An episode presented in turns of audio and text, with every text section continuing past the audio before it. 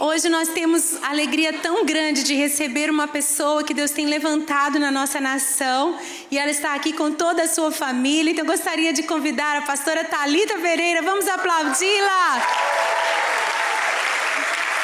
Estou tão emocionada por ter você aqui na nossa igreja. Estamos só começando e não temos um ano ainda de igreja, mas já temos visto vidas transformadas. E eu me lembro quando eu te conheci, vocês estavam também começando o seu ministério lá em Recife e como vocês têm sido referência para nós. Muito obrigada. E quero aproveitar e já fazer aqui uma propaganda. Vamos de caravana para Belo Horizonte, aqui do sul da Flórida, na conferência das mulheres e moças diante do trono, porque a pastora Talita vai estar lá pregando pra gente. Então, se tiver gente aqui querendo ir comigo, me fala, porque já tem uma turma de girls, de powerful girls, né, meninas super poderosas saindo daqui, que você vai rever os rostinhos delas lá. Amém? Fique à vontade, Amém. querida. Glória a Deus. Graça e paz, Be Church. Amém? Amém? Gente, vocês podem me dar uma ameaça um pouco mais forte, porque eu sou nordestino, nordestino é animado, entendeu? Só pra eu me sentir em casa. Gostei, gostei. Eu vou falar de novo, tá bom? Graça e paz, Be Church. Amém? Amém? Agora, honrada estou eu, eu que estou muito feliz de estar aqui Gente, que prazer, que privilégio ver o que Jesus tem feito aqui. Muito obrigada, pastor Gustavo, pastora Ana. Que privilégio estar aqui nesse altar. É uma honra muito grande para mim. Com toda a minha família, a gente veio aqui de férias e é muito bom conhecer vocês. Antes de ministrar, eu posso contar um episódio engraçado para a gente dar uma quebrada? Posso? Gente, vou contar uma coisa, uma história a vocês. Acho que tem uns dois anos isso. Um ano e meio, dois anos. Acho que tem uns dois anos. Nós estávamos de férias aqui, lá em Orlando. E aí, estava no aniversário do Vitório, o filho do André, e as meninas estavam brincando e tudo. Daqui a pouco chega a Paula. E ela, muito gentil, muito simpática, veio, conversou comigo, falou. Nisso, vem minha filha disparada, olhando para ela e faz assim: Meu Deus, como você é parecida com Ana Paula Valadão. Aí eu, minha filha, finja costume, por favor. Finja costume em nome de Jesus. Quase que eu disse isso, mas não foi não. E agora também, quando a Ana estava chegando na, na casa da Miriam para almoçar, Sara, Sara disse: Ninguém me avisou que a Ana Paula Valadão vinha. Eu, pois é, né, Sara? Minha filha. Glória a Deus. Gente, muito bom estar aqui. Eu, eu preciso dizer que eu tenho um carinho muito especial de ministrar a igreja como um todo. Engraçado que Deus me levantou assim numa área muito específica para as mulheres. E eu amo falar para as mulheres mas eu tenho um carinho especial de ministrar para a igreja, porque eu sou pastora de igreja local há 16 anos. Então eu estou muito feliz de ver todo mundo aqui junto. Eu sei que esse é um culto do, durante a semana, é um culto da igreja. E Deus colocou algo no meu coração para nós, como igreja, como corpo de Cristo, como igreja aqui na Flórida, né? Vocês no caso. E eu sei que Deus tem algo muito especial para nossa vida. Amém? Antes de ministrar, eu gosto de apresentar aquilo que talvez você não me conhece, mas eu acho que é aquilo que me credibiliza para falar para você que é minha casa, minha família. Então, eu sempre apresento na foto, mas hoje minha família está aqui ao vivo a cores. Então, olha aí, eu vou pedir eles ficarem de pé. Meu marido Arthur, minha filha Sara, Laura e tá faltando a Helena que está dormindo lá no berçário. E a próxima foto que é a minha igreja, Igreja do Amor lá em Paulista, Pernambuco, no Grande Recife. Então eu também trago um abraço muito apertado no coração da nossa igreja. Amém? Glória a Deus. Hoje eu queria compartilhar com vocês uma palavra que Deus colocou em meu coração. E como são duas histórias e os textos são grandes, eu queria ler o texto de uma e explicar a história da outra para a gente ganhar tempo ok? Se você abrir, puder, abra sua Bíblia em Jonas capítulo 1, a partir do verso 1. Jonas capítulo 1, a partir do verso 1.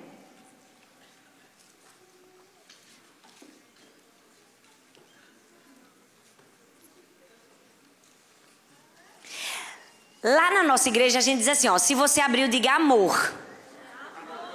Então posso fazer aqui com vocês também? Tá bom? Se você, diga, se você abriu, diga amor. amor. Se você não abriu, diga misericórdia. Glória a Deus que Ele tem misericórdia da gente, né, gente? Então, vou dar mais um tempinho. Jonas 1, a partir do verso 1. Diz assim: a palavra do Senhor veio a Jonas, filho de Amitai, com esta ordem: Vá depressa à grande cidade de Nínive, pregue contra ela, porque a sua maldade subiu até minha presença. Mas Jonas fugiu da presença do Senhor, dirigindo-se a Tarsis, e desceu à cidade de Jope, onde encontrou um navio que se destinava àquele porto. Depois de pagar a passagem, embarcou para Tarsis para fugir do Senhor. O Senhor, porém, fez soprar um forte vento sobre o mar e caiu uma tempestade tão violenta que o barco ameaçava arrebentar-se. Todos os marinheiros ficavam com medo e cada um clamava ao seu próprio Deus. E atiraram as cargas ao mar para tornar mais leve o navio. Enquanto isso, Jonas, que tinha descido para o porão e se deitado e, e se deitado dormia profundamente. O capitão dirigiu-se a ele e disse: Como você pode ficar aí dormindo? Levante-se clame ao seu Deus. Talvez ele tenha piedade de nós e não morramos. Então os marinheiros combinaram entre si: Vamos tirar sortes para descobrir quem é o responsável por esta desgraça que se abateu sobre nós. Tiraram sortes e as sortes caiu sobre Jonas. Por isso lhe perguntaram: Diga-nos, quem é o responsável por esta calamidade? Qual é a sua profissão? De onde você vem? Qual a sua terra?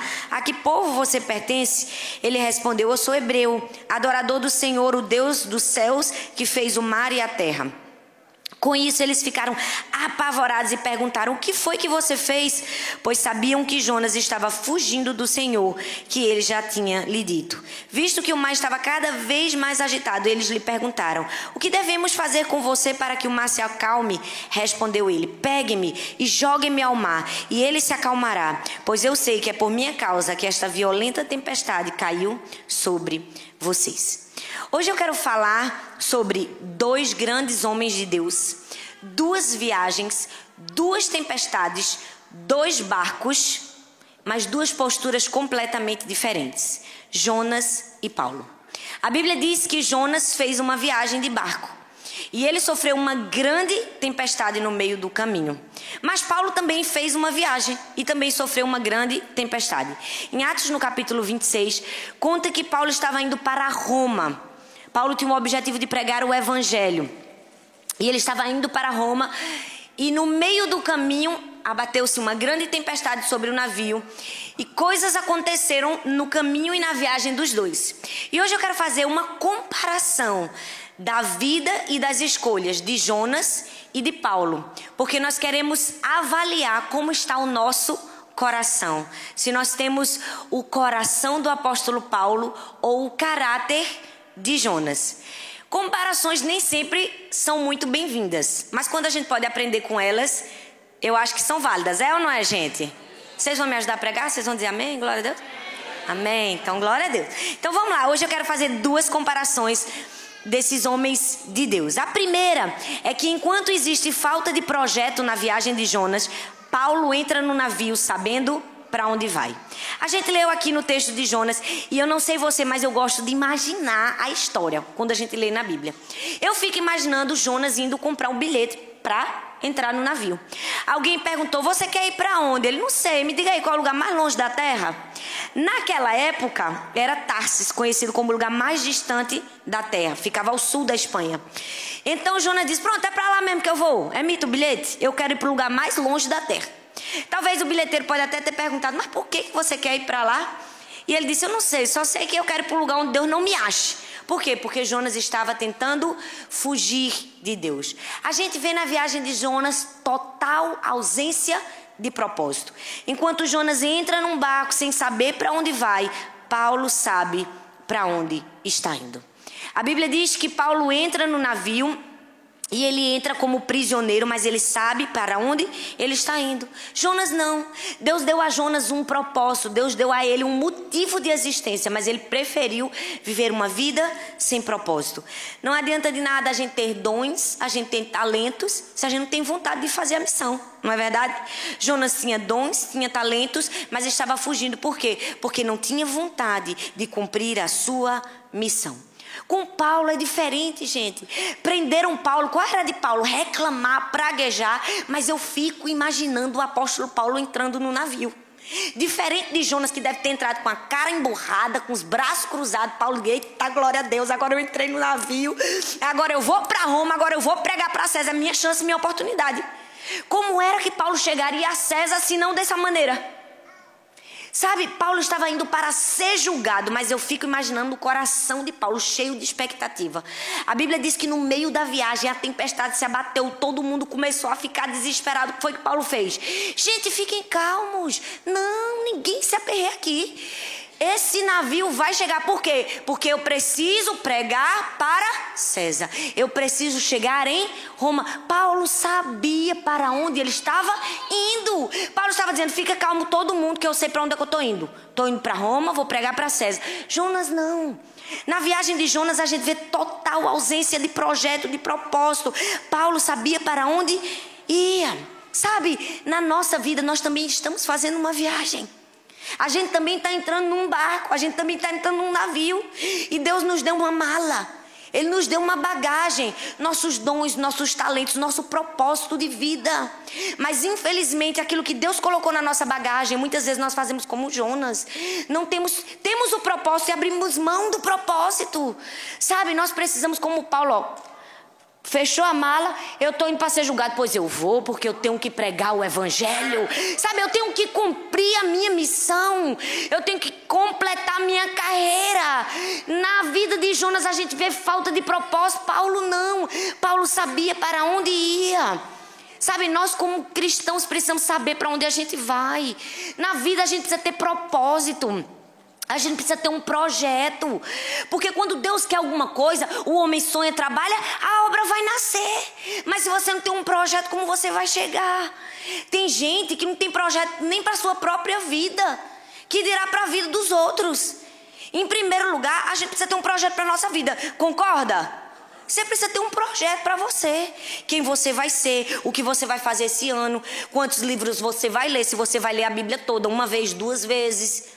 É verdade ou não é? Mas tem gente que não sabe o que vai fazer daqui a um ano, nem daqui a cinco, nem daqui a dez. Se você está nesse grupo, não fale. É Deus falando com você. Nem cutuque seu irmão e diga, oh, tá Deus falando, né? Porque todos nós deveríamos saber isso. Porque todo mundo precisa de um projeto na vida, gente. Se Deus deu uma bagagem pra gente, a gente precisa saber para onde a gente está indo. A gente precisa dizer, olha, mesmo que Deus não tenha revelado completamente o propósito, a gente trabalha para fazer o projeto. É verdade ou não é? Depois que a gente tem um projeto para a nossa vida, para o nosso crescimento espiritual, esse ano eu vou buscar Deus, eu vou fazer isso, eu vou fazer. Depois que a gente tem o nosso projeto, a gente tem que ter um projeto para quem? Para os outros. Paulo ensinou que ele não tinha um projeto só para ele, ele tinha um projeto para ele e para quem? Para César. Ele tinha um objetivo de vida. Ele, Paulo era obcecado. Eu preciso ir para Roma. Eu tenho um dever e a obrigação de pregar o evangelho para César. Ele queria que o evangelho se espalhasse dessa maneira. Ei, nós precisamos ter um projeto para ganhar vida para Jesus. Se você não tem um projeto, você está meio parecido com Jonas. E eu vou falar hoje, porque eu perguntei assim: tem alguma recomendação? Fique livre, eu digo, Jesus, vou ficar.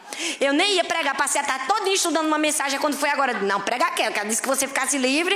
Então agora eu vou ficar livre, eu vou pregar. Vocês aceitam, gente? Amém, gente? Glória a Deus. Vocês ainda gostam de mim? Então, glória a Deus. Gente, foi assim.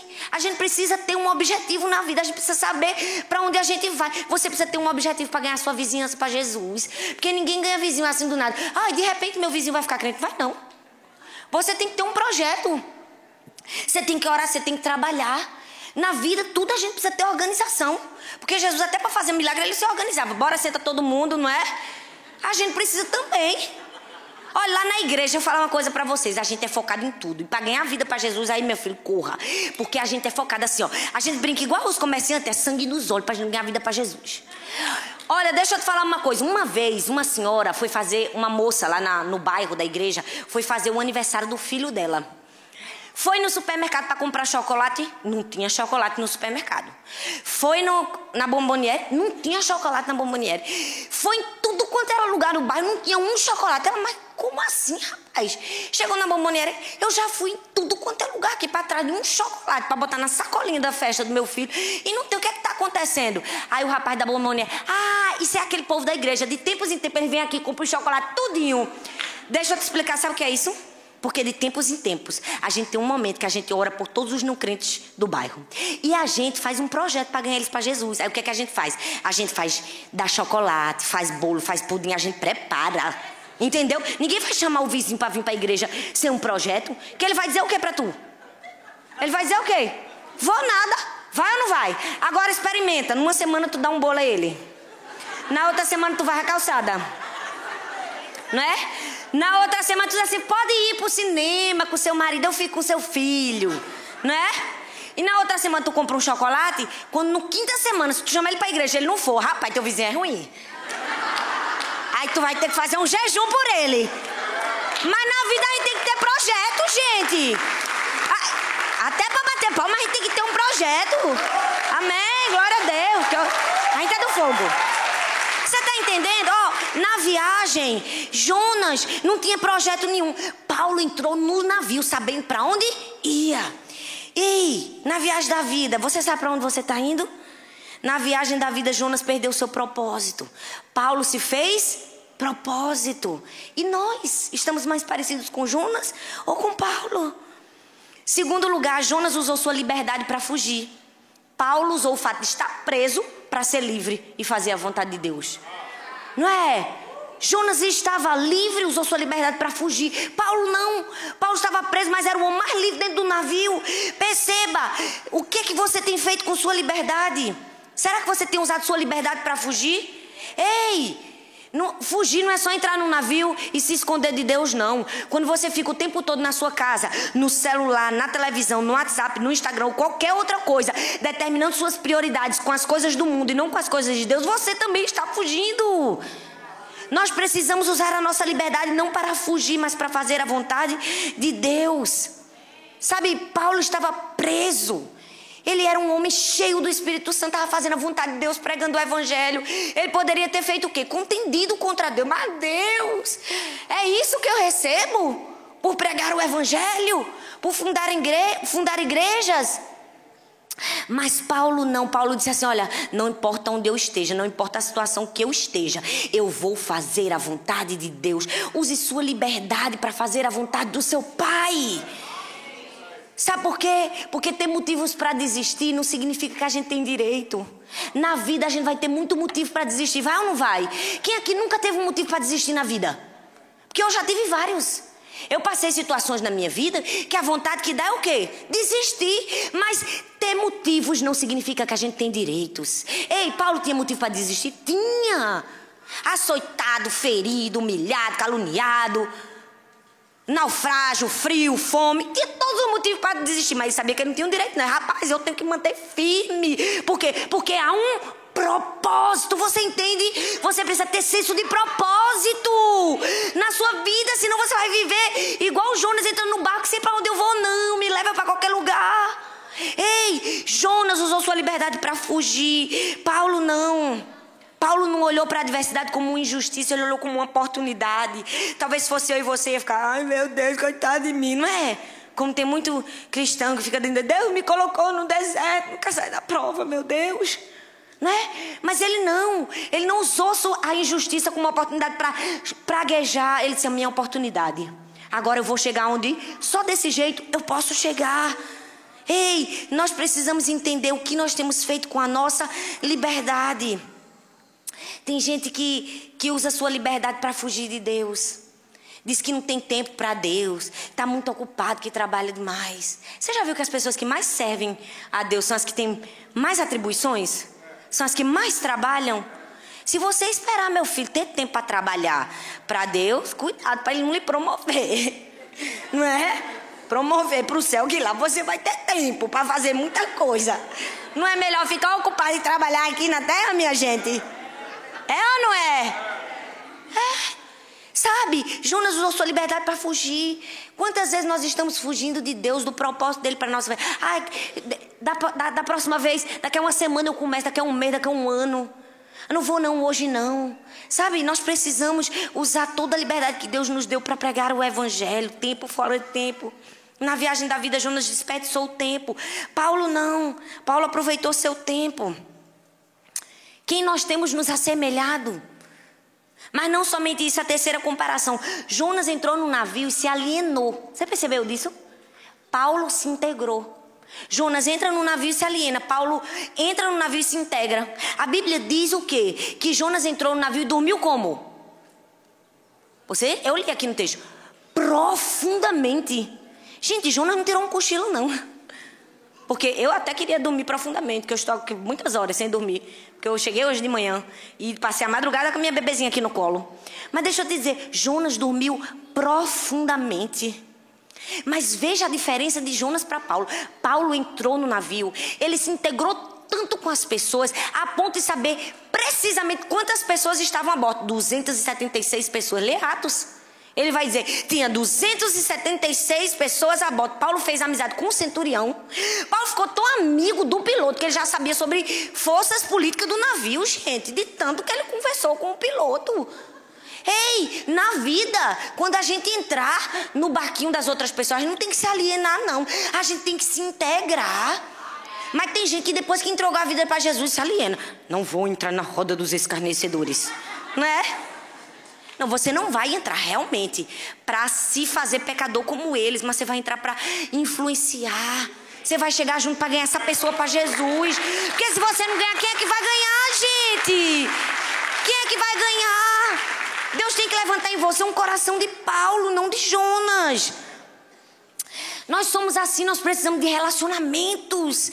Jonas se alienou, não quer saber de ninguém aqui. Paulo entrou, ele sabia com quem ele tinha que conversar, ele se integrou. Nós somos cristãos, ei, nós precisamos entender que, que a gente não tem que viver ranzinhos e amargurado, não.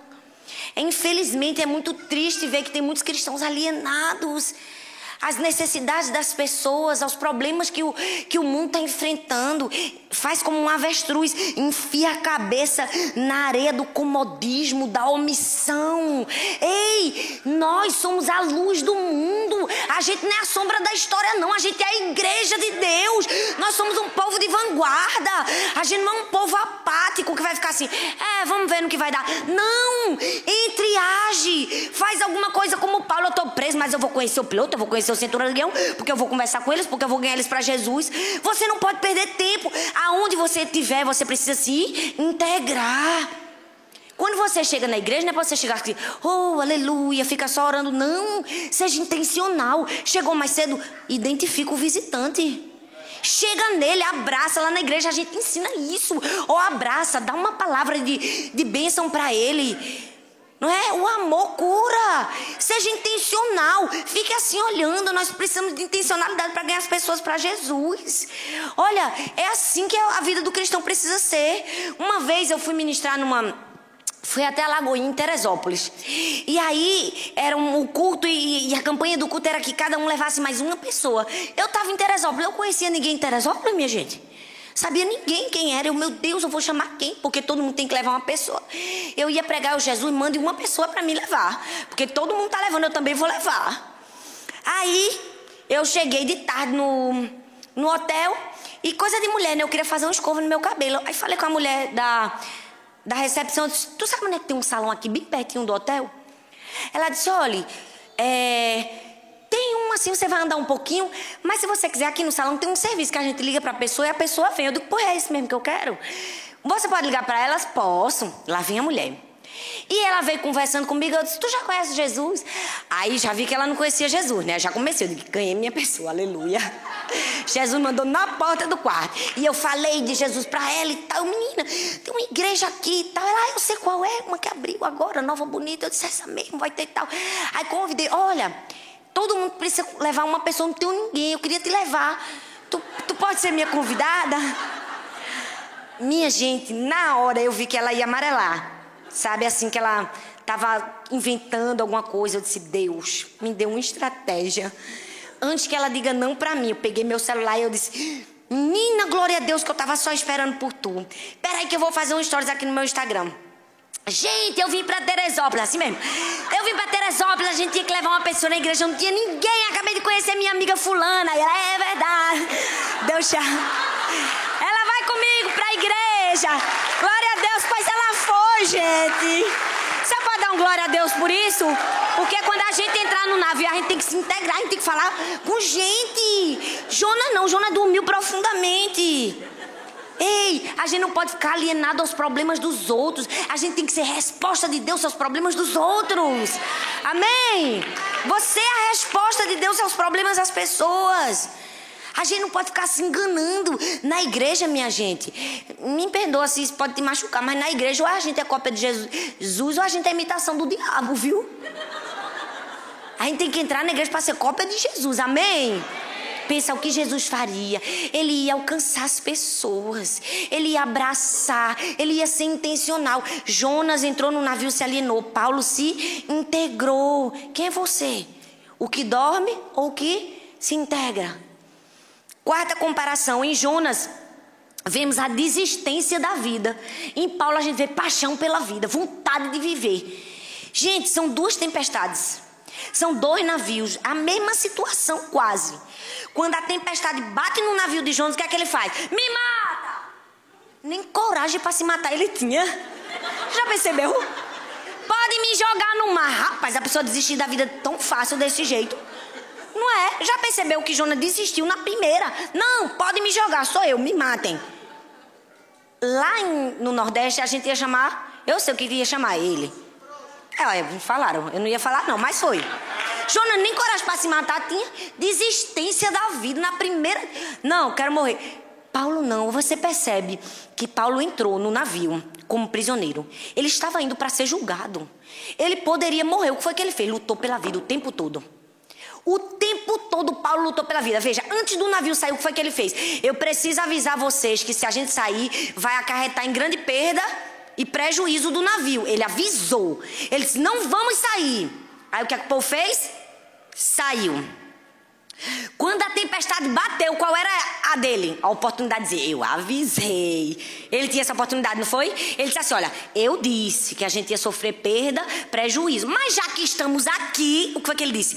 Ânimo, porque Deus me disse que ninguém vai se perder, só o navio. Veja que indivíduo operoso. Paulo estava o tempo todo lutando pela vida, gente. Ele estava o tempo todo, gente, não vamos desistir. De repente ele percebe que todo mundo começa a trabalhar, começa a trabalhar, mas diz, querendo desistir, para de comer. O que é que Paulo faz? Vamos comer, minha gente, vamos comer. Se a gente não comer, não vai ter força para trabalhar. Não foi isso que ele fez? Foi isso que ele fez. Por quê? Porque Paulo estava o tempo todo lutando pela vida. O tempo todo. Se você ler o livro de Atos, ele vai o tempo todo. Passo a passo da história. Ele não desistiu. Ele podia estar tá indo para ser julgado e ser morto. Mas ele disse: enquanto vida tiver, eu vou lutar. Eu vou lutar. Eu vou lutar. Eu vou lutar. Ei, você precisa ser assim também. Enquanto vida tiver, eu vou lutar. Eu vou lutar. Os problemas não são maiores. Não se entrega, não diz, ah, me joga no mar. Não. Lute pela vida. Tenha paixão pela vida. Sabe, quando os marinheiros quiseram desertar do navio, porque isso aconteceu, o que foi que Paulo disse? Chama o capitão e disse assim: opa, opa, não deixa essa mão de obra especializada sair do navio, não. Porque se o marinheiro sair do navio, meu filho, nem anjo segura esse barco daqui, não. Que quem entende de vento é quem? É apóstolo, gente? É não, é marinheiro. Paulo estava o tempo todo, ó, não deixa esse povo sair não. Esse povo tem que ficar aqui porque a gente precisa sobreviver. Você precisa ter paixão pela vida. Tem gente que não tem paixão. Como é que você vai levar a vida a outras pessoas? Se você mesmo tá já morrendo. Tem, tem gente, me perdoe, gente, mas tem gente dentro da igreja que se for curado morre. Porque vive para a doença, não é? Vive pro, pro mal, oh meu Deus. Toda hora é pastor aqui na minha cabeça, olha aqui na minha cabeça, é tanto hora aqui na minha cabeça. Gente, é, é, vocês estão rindo, mas é sério. A gente precisa ter paixão pela vida, sabe? Nós precisamos levar vida. No navio de Jonas ele só leva desespero. Paulo não. Em Paulo a gente vê paixão pela vida. Em quinto lugar, Jonas perde o respeito de todas as pessoas. Paulo ganha o respeito e a admiração de todos que estavam no barco. Perceba, quando Jonas entrou, quem era Jonas? Ele era um prisioneiro? Ele entrou acorrentado? Não. Ele pagou? Pagou. Entrou como um passageiro qualquer, como todos os outros. Mas teve uma hora que a insanidade dele foi tão grande que os homens chegaram para ele e disseram assim: Quem é o seu Deus? Aí ele disse assim: Eu adoro o Deus que criou o céu, a terra e o mar. Aí disseram assim: Rapaz, você é louco. Porque quando a gente adora um Deus que criou a terra e a gente se rebela contra ele, a gente vai para o mar. Quando a gente adora um Deus do mar e se rebela contra ele, a gente vai para a terra. Tu adora o Deus que criou o céu e a terra e tudo que existe e está no meio do mar. O que é que aqueles homens dizem para Jonas? Era melhor que você tivesse morrido. Ele perdeu o respeito, você percebe? Ele perdeu a admiração das pessoas. Ele se tornou uma pessoa insensata. Mas Paulo não. Paulo entrou o que, gente? Acorrentado. Quem sabia qual era o pecado de Paulo? E se Paulo fosse um assassino? E se Paulo fosse um ladrão? Mas a Bíblia diz que Paulo entrou no navio, ele foi tão luz, tão luz, mas tão luz, que ele ganhou o respeito e a admiração de todo mundo. A ponto dos soldados disserem assim: vamos matar os prisioneiros para eles não fugirem. Você lembra desse episódio? E aí o que é que ele diz? Mata não, porque se a gente tiver que matar os prisioneiros, vai ter que matar Paulo. Por amor a Paulo, nenhum prisioneiro foi morto. Ei, até quem é Paulo, quem está junto de Paulo é abençoado. Ei, quem estiver junto de você vai ser abençoado, vai ser beneficiado com a luz de Deus na sua vida. Ei, você precisa entender que você precisa ganhar o respeito e a admiração das pessoas. É para você? Não, é por Jesus. Sabe por quê? Porque a gente não está procurando seguidor pra gente, gente para gostar da gente. A gente está procurando seguidor para Jesus. Ai, as pessoas vão deixar de me seguir porque eu falei a verdade. Deixa, filho, importante é levar o seguidor para Jesus. Tem gente que tá querendo seguidor para si. Não, essa não é nossa função. Nossa função é apontar para quem? Para Cristo. É por isso que você tem que ter respeito e admiração das pessoas. Amém? As pessoas têm que ter vergonha de fazer alguma coisa errada na sua frente. Você tem que ser um inibidor de pecado, você entende? Sua presença precisa irradiar tanto a luz de Jesus que as pessoas têm que dizer assim: não dá para fazer nada errado junto de Fulano. Você está entendendo? Não dá. É assim que precisa ser. Jonas perdeu o respeito, Paulo ganhou o respeito e admiração. Ei, você é Jonas ou Paulo? Sexta, tô acabando. Vocês me dão mais cinco minutos? Não, gente. Cinco, mais cinco, mais cinco. Tô brincando. Jonas é o que? Excludente e arrogante. Paulo é inclusivo e gracioso. Gente, Jonas considerava os ninivitas uns bárbaros. Ele não foi para Nínive, foi porque ele não queria pregar para os ninivitas. Ele dizia assim: Eu não quero que esse povo se arrependa e Deus perdoe eles. Você percebe isso? Por quê? Porque ele era excludente, arrogante. Eu sou o santo, eu vou para o céu, mas vocês não vão. Vocês não merecem. Era isso o comportamento de Jonas, mas Paulo não. A Bíblia diz que Paulo olhou para os habitantes da ilha de Malta, que eram os bárbaros, percebe? Que moravam na ilha. E Paulo disse: rapaz, é tudo gente, e tudo gente boa. Percebe que é a visão, é a maneira de ver que estava distorcida. Paulo, é, Jonas, com a mente excludente e arrogante, considerou os ninivitas uns bárbaros. Paulo, com a mente graciosa considerou o quê? Os bárbaros como o quê? Como gente que merecia e precisava de Jesus. Ei! Nós precisamos ter a mente de Paulo. Infelizmente, o mundo valoriza o que a gente conquista. Não quem nós somos, mas nós não somos do mundo. Nós precisamos valorizar quem somos e o que as pessoas são, não aquilo que elas conquistam, não aquilo que elas têm. Nós precisamos ter a mente potencialmente inclusiva de Paulo. E não somente de Paulo, de Jesus acima de todas as coisas, porque Jesus nos ensinou. Ei, como você acha que Jesus olhou para Pedro? Quando Jesus chamou a Pedro, você acha que Pedro estava vestido de terno e gravata? Ele tinha uma mitra sacerdotal, aquele, aquele colarinho? Tava, gente? Não!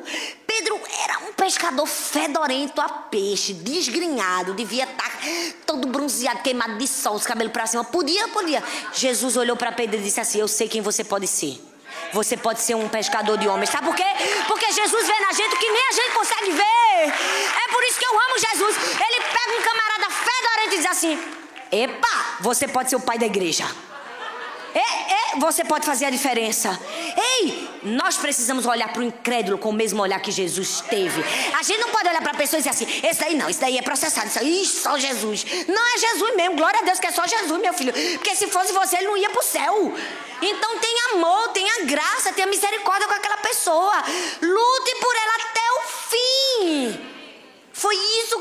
Nos ensinou. Ele olhou para todo mundo e disse assim: Epa, não, gente, vamos olhar com esse povo com outro olhar, vamos olhar com amor. Jesus nos ensinou isso o tempo todo. Quando ele olhou para Mateus, ele não viu um cobrador de impostos. Ele viu o que, gente?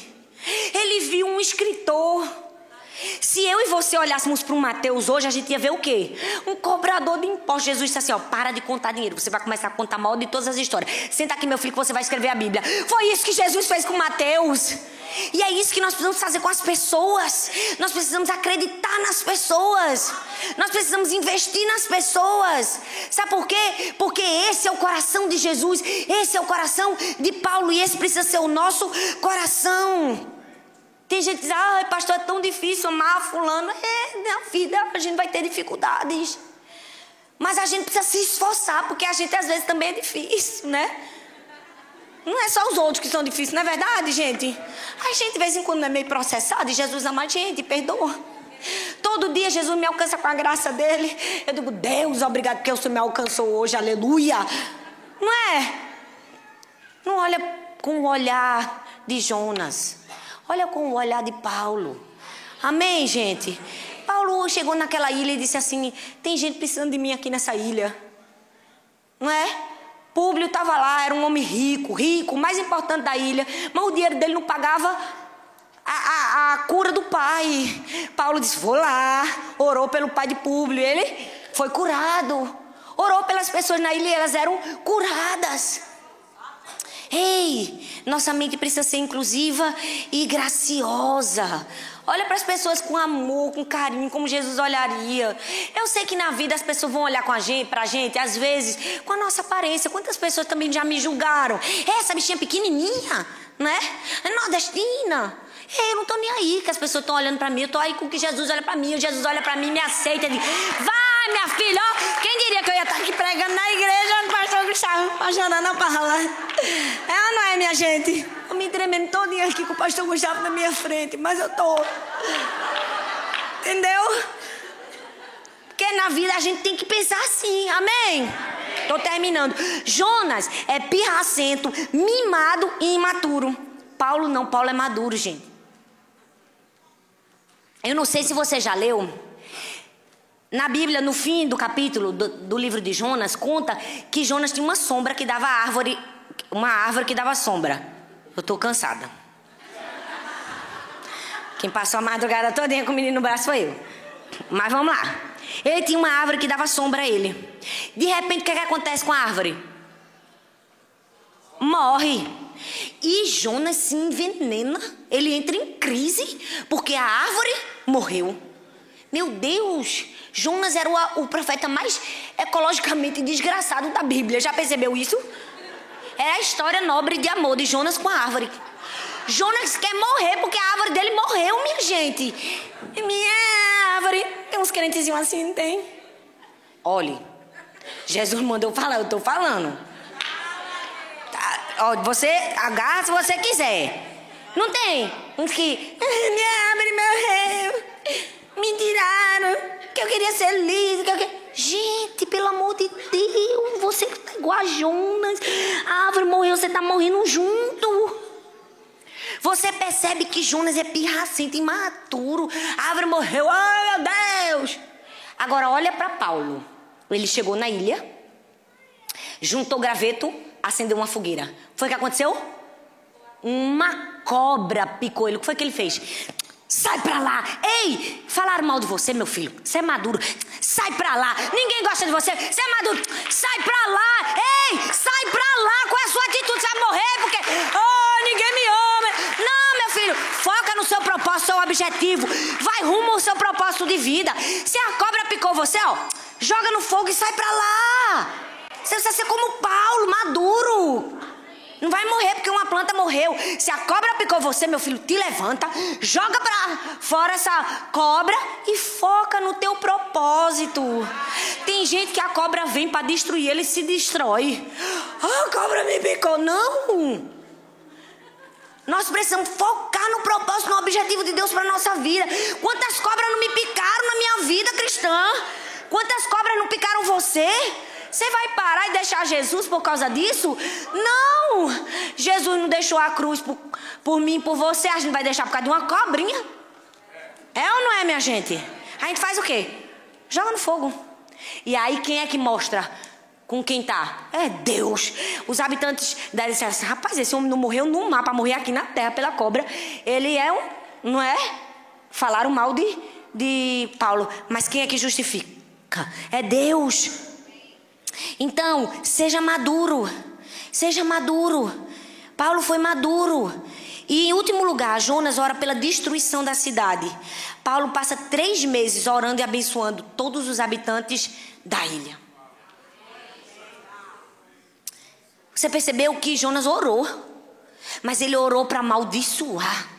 Ele orou pela destruição da cidade, querendo que isso acontecesse. Paulo não. Paulo passou três meses dando a vida dele pelos doentes da ilha, vendo cada um ser curado por Deus. Como é que nós temos orado? Deus faz justiça? Ou nós temos orado, Deus tem misericórdia? Nossa oração precisa ser essa. Nós precisamos de Deus ter misericórdia, porque se alguém fez o um mal contra nós, cabe a nós vingar. Não. É Deus quem nos justifica. Amém. É Deus quem faz. Ah, aqueles homens falaram mal de Paulo. Ei, quando você for picado pela cobra, não é hora de responder as críticas. Paulo não respondeu crítica, Paulo ficou bem caladinho. Ele poderia ter dito: Vocês sabem com quem vocês estão mexendo? Eu sou um apóstolo. Ele disse isso. Não, ele ficou calado, ele deixou Deus mostrar quem ele era. Aí quando a cobra não fez nada, ele disse, aí, é Jesus. Ei, na nossa vida é assim. Você não precisa dizer, olha, mexeu comigo, Deus. Não, deixa Deus fazer. É Deus quem faz justiça por nós. Nosso propósito precisa ser mais forte do que as dores desse mundo. Ei, seu objetivo é entrar no mundo, fazer a diferença, ganhar pessoas para Jesus. Sabe? Você tem que ser lembrado nos céus. Você tem que ser lembrado no céu. Lá, você tem que ser lembrado. No inferno você tem que ser temido. Você, se as pessoas não gostam, gostam, não gostam, fala, não fala. Ei, seu objetivo é esse. Às vezes a gente está tão apegado às coisas do mundo que a gente termina sendo Jonas, ao invés de ser Paulo. Você pode ficar em pé no seu lugar?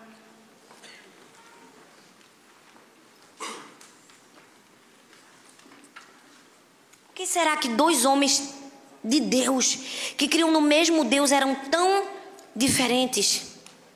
Porque o coração de Paulo era um coração pronto a obedecer. E obediência, gente, é quando a gente faz o que a gente não concorda. Fazer o que a gente concorda é fácil. Obedecer é quando a gente não concorda. É quando a gente diz assim: Deus, eu acho que não era esse lugar que eu devia estar. Deus, eu acho que não era isso que eu merecia. Ser preso, acorrentado, naufrágio, sofrer tudo isso. Obedecer é quando a gente não concorda, é quando a gente não entende. E mesmo, a gente, e mesmo assim a gente diz: faz o teu querer, Senhor, na minha vida. Eu não vou me perder. Eu não vou perder o meu propósito vendeu o propósito dele, gente. Paulo deu a vida por amor a Jesus e as pessoas. As pessoas não quiseram sustentar ele. As pessoas falaram mal dele. E teve uma hora que ele foi parar numa prisão fria, úmida de Roma, e ele poderia ter dito assim: É isso, Senhor, que eu mereço em troca, é essa minha recompensa. Por pregar o evangelho, fundar igrejas. Mas Paulo não disse isso. Paulo disse assim: se é para ficar nessa prisão, vamos ficar e fazer o que precisa ser feito. Traga meu casaco, meus livros, eu vou escrever. E deixa eu te dizer, eu e você hoje temos o Novo Testamento, a boa parte dele, porque Paulo ficou preso numa prisão. Se ele tivesse fora, ele estava pregando o evangelho, mas às vezes Deus coloca a gente dentro de uma prisão e surte mais efeito. Sabe por quê? Mais vale um púlpito, uma prisão na hora certa do que um púlpito na hora errada. Às vezes a gente está querendo o púlpito quando Jesus está levando a gente para a ilha, quando Jesus está levando a gente para a prisão. Diz, calma, tem rendimento ali. Teu propósito está ali. Tem pessoas ali precisando de você.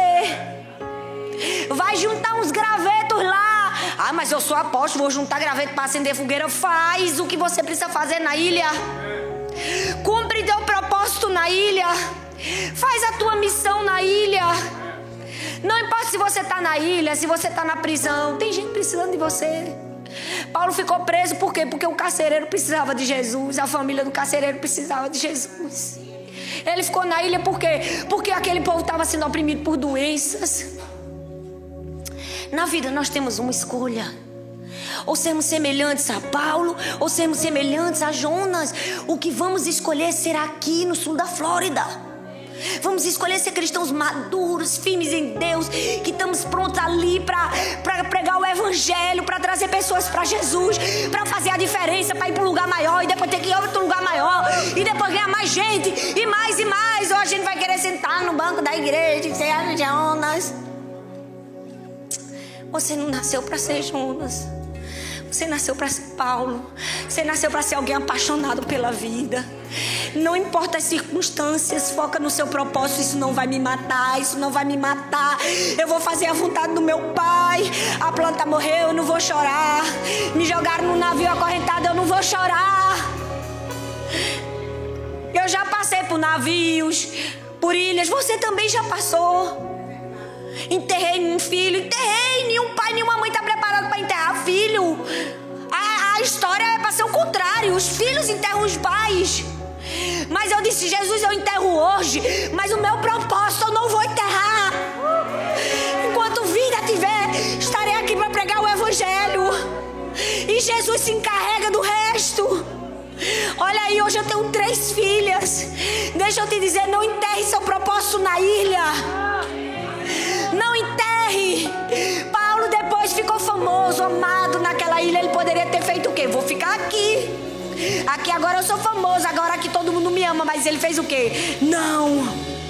Meu propósito é Roma. Ele não foi embarcado para Roma, não. Ele mesmo embarcou. Vai ler a Bíblia. Por quê? Porque Paulo não fugiu do seu propósito. Não fuja do seu propósito. Você não está aqui por acaso. Você não está aqui no sul da Flórida por acaso. Você não é um imigrante por acaso. Deus trouxe você aqui para você fazer história. Deus trouxe você aqui para ser Paulo nessa geração. Não abra mão. Feche seus olhos e diga: Deus, me dá o coração de Paulo, Senhor. Me dá o coração de Paulo, a mente de Paulo. Me ajuda a amar o perdido, a me compadecer,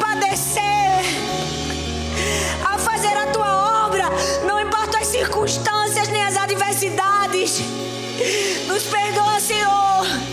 Quantas vezes somos mimados e imaturos por coisas tão pequenas, temos chorado, temos nos jogado ao mar. Mas nós queremos um coração de Paulo, Senhor. Não queremos sair daqui do mesmo jeito. Nós queremos fazer a diferença nesse lugar.